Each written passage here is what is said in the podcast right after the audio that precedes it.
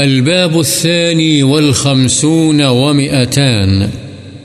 باب في مسائل من الدعاء. دعا کے بعض مسائل کا بیان۔ عن أسامة بن زيد رضي الله عنهما قال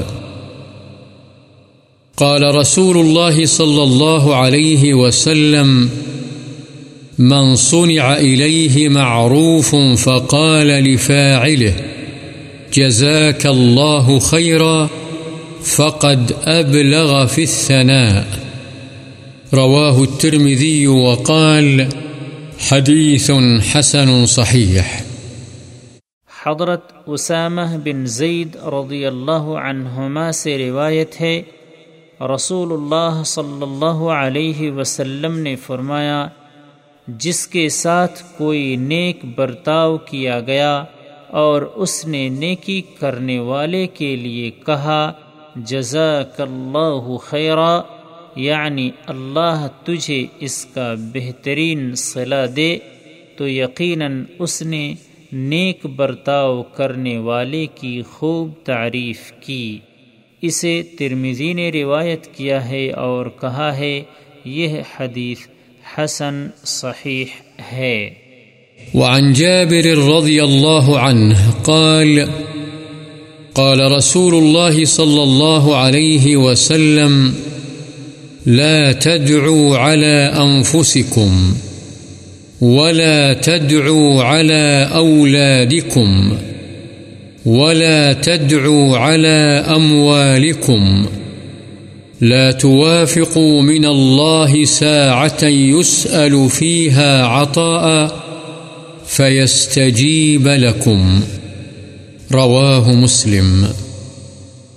حضرت جابر رضی اللہ عنہ سے روایت ہے، رسول اللہ صلی اللہ علیہ وسلم نے فرمایا، تم اپنے لیے بد دعا نہ کرو، نہ اپنی اولاد کے لیے بد دعا کرو اور نہ اپنے مالوں کے لیے بد دعا کرو۔ کہیں ایسا نہ ہو۔ تم اللہ کی طرف سے اس گھڑی کو پالو، جس میں اس سے جو بھی مانگا جائے، وہ تمہارے لیے قبول کر لے۔ مسلم۔ وعن أبي هريرة رضي الله عنه أن رسول الله صلى الله عليه وسلم قال أقرب ما يكون العبد من ربه وهو ساجد۔ فأكثر الدعاء رواه مسلم. حضرت ابو حریرہ رضی اللہ عنہ سے روایت ہے رسول اللہ صلی اللہ علیہ وسلم نے فرمایا بندہ اپنے رب کے سب سے زیادہ قریب سجدے کی حالت میں ہوتا ہے لہذا اس حالت میں خوب دعا کرو مسلم۔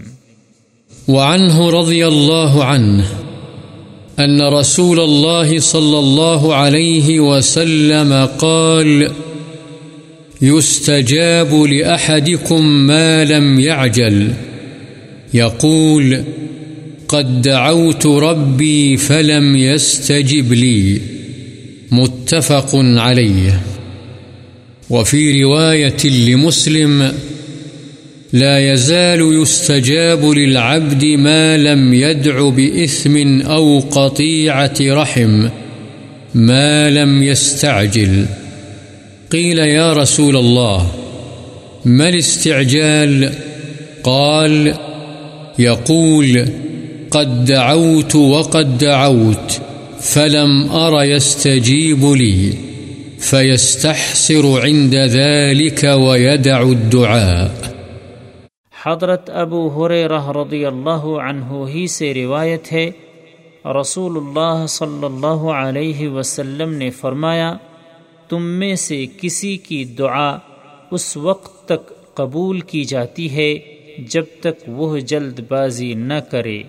مثلا کہے، میں نے تو اپنے رب سے دعا کی، لیکن قبول ہی نہیں کی گئی۔ بخاری و مسلم۔ اور مسلم کی ایک روایت میں ہے، بندہ جب تک گناہ اور قطع رحمی کی دعا نہ کرے، اس کی دعا قبول کی جاتی ہے۔ بشرطے کہ وہ جلد بازی نہ کرے۔ پوچھا گیا، اے اللہ کے رسول، جلد بازی کا مطلب کیا ہے؟ فرمایا، بندہ کہتا ہے، میں نے دعا کی، پھر دعا کی، لیکن مجھے تو قبول ہوتی نظر نہیں آتی، چنانچہ وہ اس وقت تھک ہار کر بیٹھ جائے اور دعا کرنا چھوڑ دے۔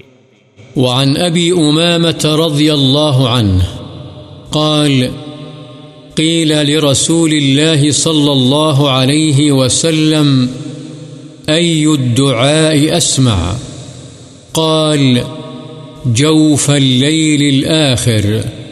ودبر الصلوات المكتوبات. رواه الترمذي وقال حديث حسن. حضرت ابو امامہ رضی اللہ عنہ سے روایت ہے کہ رسول اللہ صلی اللہ علیہ وسلم سے پوچھا گیا، کون سی دعا زیادہ قبول ہوتی ہے؟ آپ صلی اللہ علیہ وسلم نے فرمایا، رات کے پچھلے پہر میں اور فرد نمازوں کے بعد۔ اسے ترمزی نے روایت کیا ہے اور کہا ہے، یہ حدیث حسن ہے۔ وعن عبادة بن الصامت رضي الله عنه أن رسول الله صلى الله عليه وسلم قال، ما على الأرض مسلم يدعو الله تعالى بدعوة إلا آتاه الله إياها أو صرف عنه من السوء مثلها، ما لم يدع بإثم أو قطيعة رحم. فقال رجل من القوم إذا نكثر. قال الله أكثر. رواه الترمذي وقال حديث حسن صحيح. ورواه الحاكم في المستدرك من رواية أبي سعيد وزاد فيه، أو يدخر له من الأجر مثلها. حضرت عبادہ بن صامت رضی اللہ عنہ سے روایت ہے، رسول اللہ صلی اللہ علیہ وسلم نے فرمایا، زمین پر جو مسلمان بھی اللہ تعالی سے کوئی دعا کرتا ہے تو اللہ تعالی اس کو وہ عطا کر دیتا ہے یا اس سے اس کی مثل کوئی برائی یعنی تکلیف دور کر دیتا ہے جب تک وہ کسی گناہ یا قطع رحمی کی دعا نہیں کرتا۔ لوگوں میں سے ایک شخص نے کہا، تب تو ہم خوب دعا کریں گے۔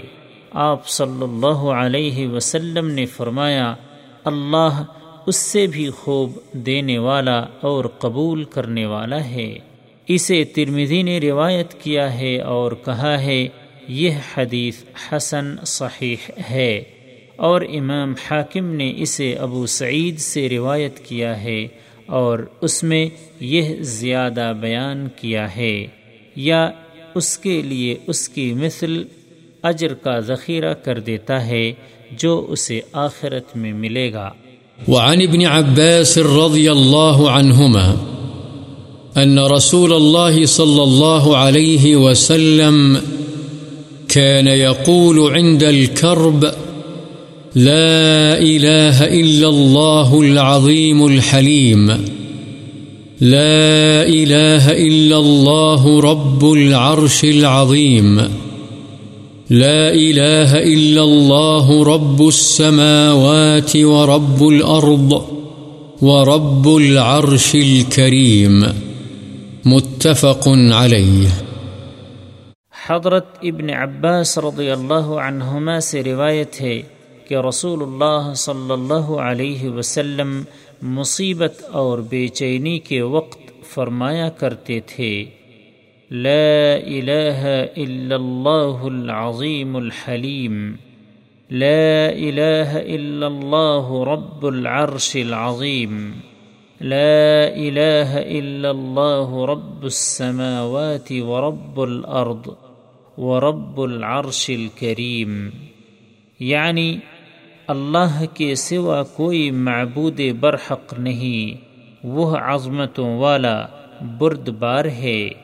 اللہ کے سوا کوئی معبود برحق نہیں، وہ عرش عظیم کا مالک ہے۔ اللہ کے سوا کوئی معبود برحق نہیں، وہ آسمانوں اور زمین اور عرش کریم کا رب ہے۔ بخاری و مسلم۔